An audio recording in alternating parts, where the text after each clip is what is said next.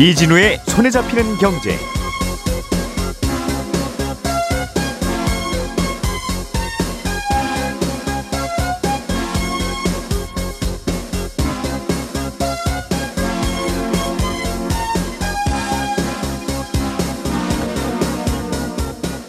안녕하십니까 이진우입니다. 정부가 산업용 전기요금 인상을 검토 중입니다. 한국전력의 부채는 좀 줄이되 물가 상승에 미칠 영향을 고려해서 가정용과 업소용 전기요금은 그대로 유지하고 산업용 전기요금만 올리겠다는 계획입니다. 요즘 아파트 전세 가격이 전국적으로 오름세를 보이고 있습니다. 나라 밖에서는 개발도상국들이 기후변화로 인해 입고 있는 가뭄이나 홍수 같은 재난 피해를 선진국들이 보상해야 한다는 합의가 진행 중입니다. 11월 7일 화요일 손에 잡히는 경제 시작합니다. 우리가 알던 사실 그 너머를 날카롭게 들여다봅니다. 평일 아침 7시 5분 김종배의 시선 집중.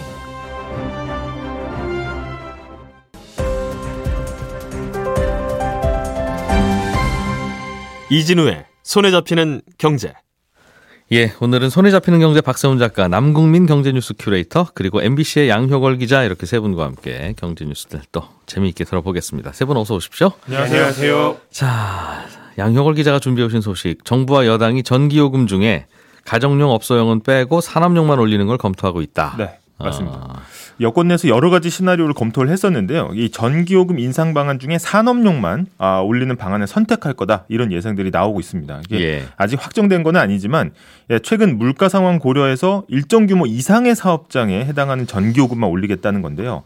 이 산업용 전기요금제는 갑과 을로 나뉘어져 있습니다. 이번에 인상을 검토하는 거는 산업용 을 요금제고 이거는 계약 전력이 300kW 이상으로 산업용 중에서도 조금 어, 규모가 있는 어, 기업과 공장을 대상으로 하는 요금제입니다. 그래서 예, 산업용 전기만 올린다는 거는 소상공인용 그러니까 업소용과 가정용 전기요금은 그대로 두겠다라는 그런 음. 의미입니다. 예. 어, 물가가 많이 오르고 있고 여전히 금리가 높 고 등등 하니까 네. 가정용 전기요금을 올리기에는 좀 부담스럽다. 네. 뭐 그런 뜻인 건가 보죠? 맞습니다. 이게 한전이 원래 딜레마 상황에 처했다 이런 이야기들이 계속 나왔는데 한전이 적자를 해소하려면 킬로와트 시당 한 4, 50원씩 올려야 되는데 1년에 아, 그런 계산이 있었는데 지금 1, 2, 3분기 다 합쳐서 한 20원 정도밖에 못 올렸거든요. 그래서 예. 4분기에는 꼭 이제 많이 올려야 된다라는 얘기가 한전 측에서 이- 이야기가 있었는데 음. 아, 근데 내년 총선을 불과 한 5개월 앞둔 시점에서 전기료를 올려야 하는 이제 정부 여당 입장에서는 이제 부담이 좀 컸던 상황이고요. 음. 그렇다고 그러면 요금을 동결하자니 어, 한국전력 부채 규모가 이미 200조 원을 훌쩍 넘어가면서 예. 이자로만 매년 5조 원씩을 내야 하는 이제 처진 거죠. 그래서 이러지도 못하고 이제 그 저러지도 못한 상황이었는데 최대한 전기요금 인상으로 인한 일반 여론 악화는 좀 막으면서도 음. 한국전력 부채가 좀 더 늘어나는 거는 어 그건 막기 위한 조치가 아니겠느냐 이런 분석이 나오고 있습니다. 야, 부채가 200조 원이나 돼요. 한전이. 예. 이거 그럼 그동안 이제 전기요금 올리는 걸로 커버했어야 되는데 네. 수년간 그대로 뒀던 것이 쌓여서 이만큼이라는 뜻이군요. 맞습니다. 음. 일단 뭐 한전이 3분기에는 반짝 흑자를 낼 걸로 예상은 됩니다. 그래서 어 10일에 이제 한전이 3분기 실적 발표가 되는데 그 말은 지금 요금으로 운영은 되고 흑자는 난다는 건데 네. 그럼 지금까지 못 안 올리고 밀려오느라고 쌓여있던 부채를 털기 위해서 네. 이제 좀 올릴 필요가 있다 그 맞습니다. 말이군요. 맞습니다. 음. 이게 3분기 반짝 흑자라고 하더라도 예. 아, 올해 상반기 영업 손실만 8조 원이 넘었거든요. 그러니까 이게 굉장히 어, 작은 부분이라는 거고 흑자가 음. 예, 예. 4분기에는 다시 한 6천억 원 정도는 영업 손실이 날 거다. 이런 전망들이 음, 살- 나오고 있습니다. 한전 입장에서는 살짝 영업 손실. 네. 그래서 음. 이런 상황에서는 아, 한전에 따르면 지난해 이제 산업용 전기 판매량이 전체 한 절반 정도 되거든요. 예. 판매액도 좀 비슷하고요. 그러니까 어, 절반 정도 차지하는 산업용 전기요금 올리면 확실히 도움은 되는 겁니다. 그래서 음. 어, 한국전력은 이제 자본금 기준으로 해서 한 다섯 배 정도 한전체를 발행할 수 있는 한도가 정해져 있는데 예. 어, 이렇게라도 좀 들어오는 돈을 늘려놓고 부채를 좀 줄여놓으면 어, 그 한전체 발행이 조금 줄어들지 않겠느냐. 그래서 발행 한도를 넘지 않는 수준에서 한전의 빚 사정이 어, 더 나빠지는 걸 막을 수 있다. 이런 논리고요. 아, 그동안 업계에서는 한국용 산업용 전기요금이 OECD 평균보다도 상당히 좀 싸다는 지적이 있었는데 그래서 미국에서는 우리나라 철강업체한테 사실상 정부가 보조금 주는 거 아니냐. 맞습니다. 전기요금 너무 싸다. 네. 그렇게 싸게 만들 수 있으면 그 전기 미국에도 같은 가격에 좀 줘라. 맞습니다. 그래서 그게 이제 이게 통상 분쟁까지 이제 번지는 뭐 그런 그런 모습도 있었습니다. 수준이라는 거죠. 네. 음. 근데 2021년부터는 이제 국제 에너지 가격이 크게 오르면서 이 전기 생산 단가도 비싸졌는데 전기 요금에는 반영이 이제 늦어지면서 거의 2년 이상을 미치고 이제 전기를 팔았다는 겁니다. 산업용도. 예. 그러다 보니 지금처럼 한전 적자가 쌓였다는 거고 게다가 아까 말씀하신 것처럼 이제는 뭐 한국산 철강 제품에 상계관세를 매긴다는 것도 그 근거가 한국의 싼 전기요금 때문에 보조금을 준다. 이 미국의 음. 이제 판단이 나오면서 예. 이게 더는 이제 산업용 전기를 이제 미룰 수가 없는 거 아니냐. 이제 이렇게 판단을 했다는 겁니다. 이래저래 이래저래 전기요금도 올려야 되고 특히 산업용 전기에 대해서는 바- 다른 나라에서도 말이 많으니까. 네. 음. 그러면 좀 진작 올렸어야 될 것 같은데 즉 네. 산업용 전기는 어찌 보면 전반적으로 이제 기업들의 비용 부담을 늘려서 네. 전반적으로 뭐 경기를 좀 나쁘게 만든다든가 물가를 조금씩 올린다든가 하는 면이 있겠습니다만 네. 당장 가정으로 고지서가 더 올라오는 건 아니니까 네. 과거부터도 좀 조정했어 했을 만도 한데 네. 일단 어. 그이 이제 에너지 체계가 이제 시작된 1970년대는 워낙 이제 수출 기업을 지원해야 된다는 명분이 강했고요. 예. 그래서 이제 재개 요구가 굉장히 강했습니다. 그래서 굉장히 산업용 전기에 싸게 공급이 정책적으로 됐다는 것이고요. 예.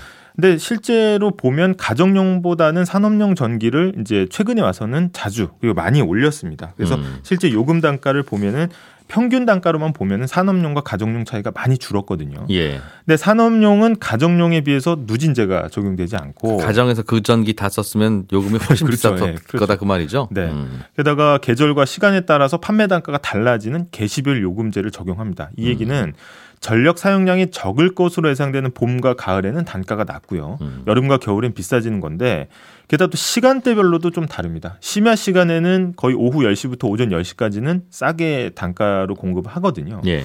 그래서 심야 시간에도 공장을 돌릴 수 있는 대기업 같은 경우에는 더 싸게 쓸 수가 있기 때문에 음. 단순히 평균 공급 단가만 두고 비교해서는 안 된다는 주장이 나오는 거고 네. 또 산업용은 이윤을 얻기 위한 이익 활동을 위한 전기 사용이고 음. 가정용은 생활에 필요한 필수재 성격인데 이 같은 선상에 둘 수 없다라는 의견도 나오고 있습니다. 음. 요거는 산업용을 좀 올려야 된다는 논리군요. 맞습니다. 그거는 어차피 기업 이익으로 가는 거고 네. 가정에서는 전기를 안 쓸 수 없지 않니? 네.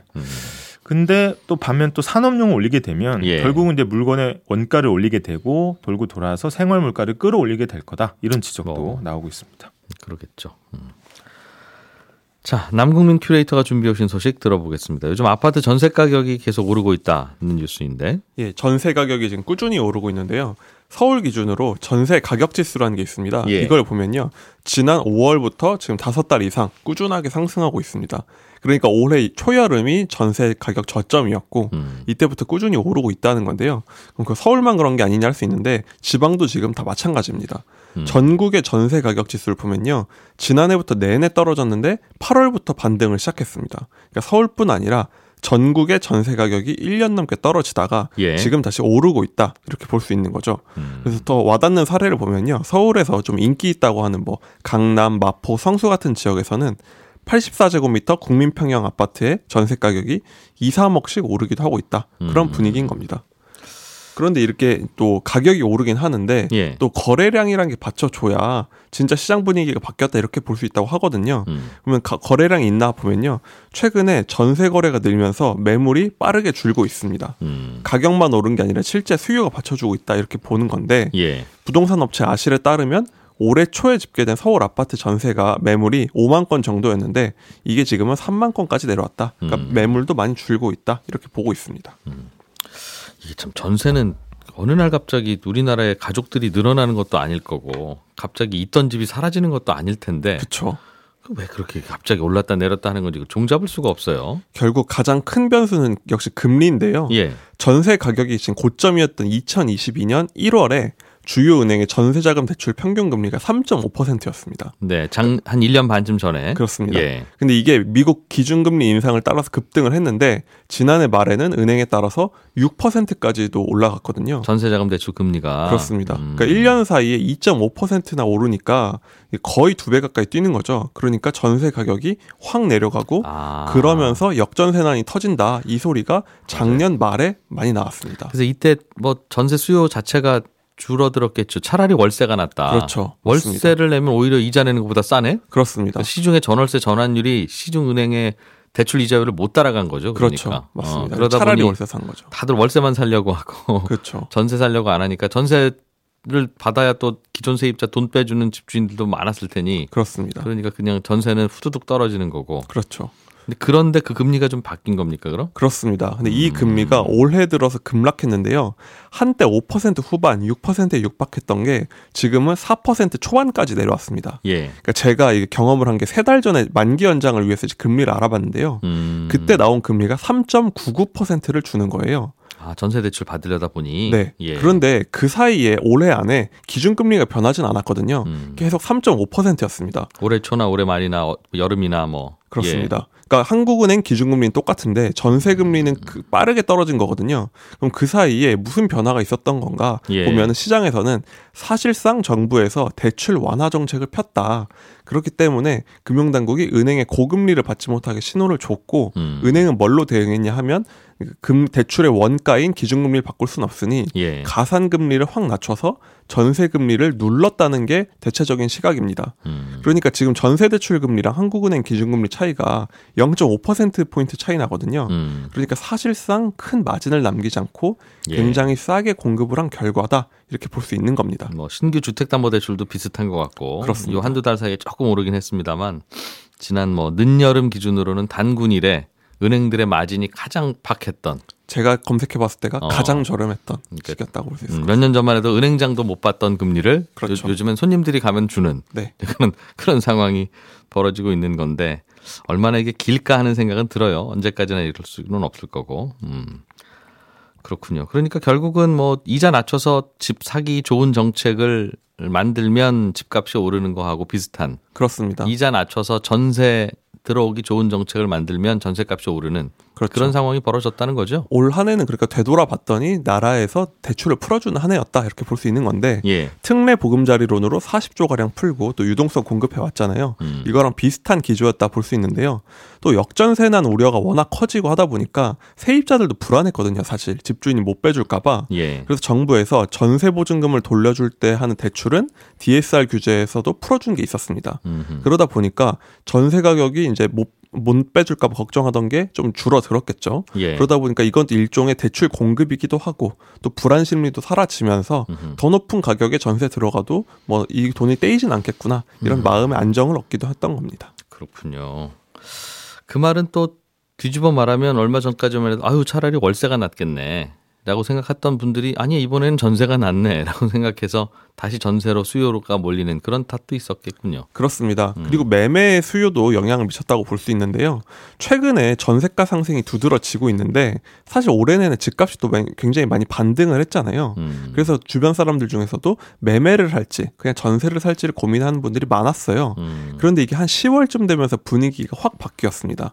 정부가 다시 이제 특례 보금자리론도 없애고 예. 50년 만기 대출도 없애니 까 지금 시장 매매 시장이 얼어붙고 또 가격도 보합세거든요. 예. 그러니까 매매를 고민하던 수요는 전세를 한 번 더 살아서 한 번 더 연장해도 되겠다. 이런 생각이 있어서 전세로 좀 수요가 흡수가 된 게 있고요. 예. 또 일부 저가 아파트 전세의 경우에는 빌라의 전세 월세 수요를 흡수했다. 이런 음. 분석도 있습니다. 요즘 빌라 전세는 들어가기 좀 두렵기도 하고. 그렇습니다. 근데 음. 조금 더 부담을 하더라도 아파트로 들어가겠다는 수요가 있다 보니까 예. 상대적으로 저가 전세 같은 경우에는 이런 수요가 들어왔다. 이렇게 분석을 합니다. 그러게요. 근데 이렇게 또 전세 가격이 올라서 집값을 향해서 거의 이제 따라 붙기 시작하면 전세 끼고 집 사기가 또 편해지니까. 그렇죠. 그러면 또 집값도 또 들썩들썩하고. 그렇습니다. 그래서 집값이 언제쯤 다시 오를까요? 라는 질문은 전세값 잘 보시면 되겠습니다. 라고 답을 주는 경우가 많았는데. 그렇죠. 음, 전세가 그럼 앞으로도 계속 좀 더 오를 걸로 봐야 되겠습니까? 이런 흐름이라면? 일단 시장 참여자들의 전망은 조금씩 앞으로도 오를 것 같다는데 좀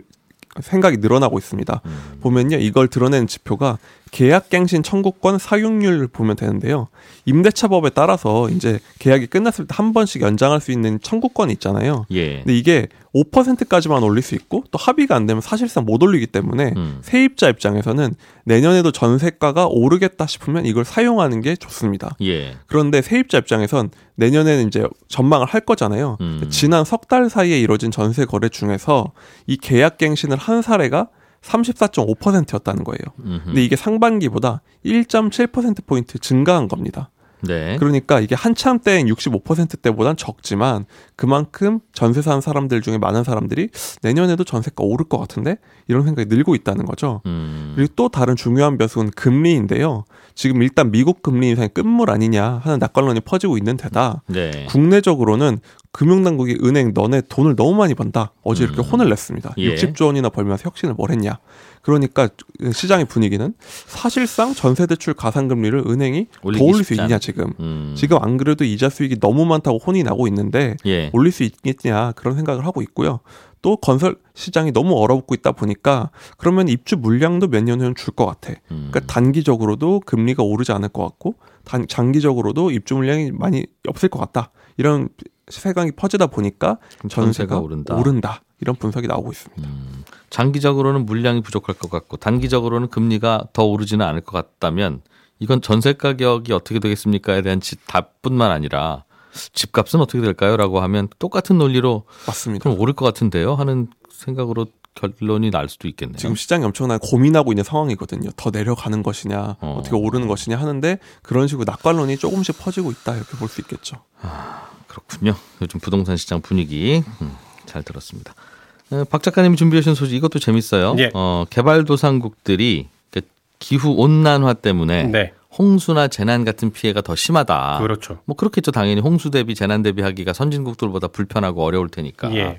그런데 이게 결국은 온난화가 뭐 우리나라의 공장 때문이냐 다 선진국들 공장 때문이지. 그렇죠. 선진국들이 우리나라 홍수 보상해라. 라는 이야기가 나오는 모양이에요. 어, 선진국들이 기금을 마련을 해서 보상을 해야 한다라는 큰 틀의 합의가 작년 이맘때 됐었거든요. 예. 근데 당시에 합의가 됐던 건 이런 이유였습니다. 몇 년 전부터 유럽이나 미국 같은 선진국들이 친환경 정책을 추진하고 새로운 환경 정책 기류를 만들어 가자라고 예. 앞장을 섰는데 이런 기류에 대해서 인도나 중국 같은 개발도상국들은 거부를 했어요. 음. 물론 개발도상국들이 환경 보호를 해야 된다는 대전제 그 자체를 거부한 건 아니지만 예. 아니 지금까지 환경을 오염시킨 거는 산업혁명 이후의 선진국들이었고 음. 지금도 과도한 소비로 환경을 오염시키는 건 선진국들이면서 예. 이제 우리가 그러니까 개발도상국인 우리가 발전을 좀 하려고 공장을 돌리는 걸 두고 하지 말라고 하고 음. 돈 투자해서 친환경적으로 발전을 하라고 하면 그건 받아들이기 힘들다라는 음. 거였거든요. 너희들도 70년 전에 하던 일 우리가 똑같이 한다는데. 그렇습니다. 그러니까 선진국들이 그럼 먼저 반성도 좀 하고 음. 기후 변화로 대개발도상국들이 입고 있는 가뭄 혹은 뭐 홍수 같은 피해를 보상을 먼저 좀 해라라는 예. 거였거든요. 경제 발전한 거 그럼 나누자. 우리가 예. 지금부터 경제 발전 안 할 테니 환경을 그렇습니다. 위해서. 그랬더니 이제 이런 개발도상국들의 요구에 대해서 알았어. 그래 그럼 선진국들이 재난 피해를 보상한다. 관련 기금을 만들자.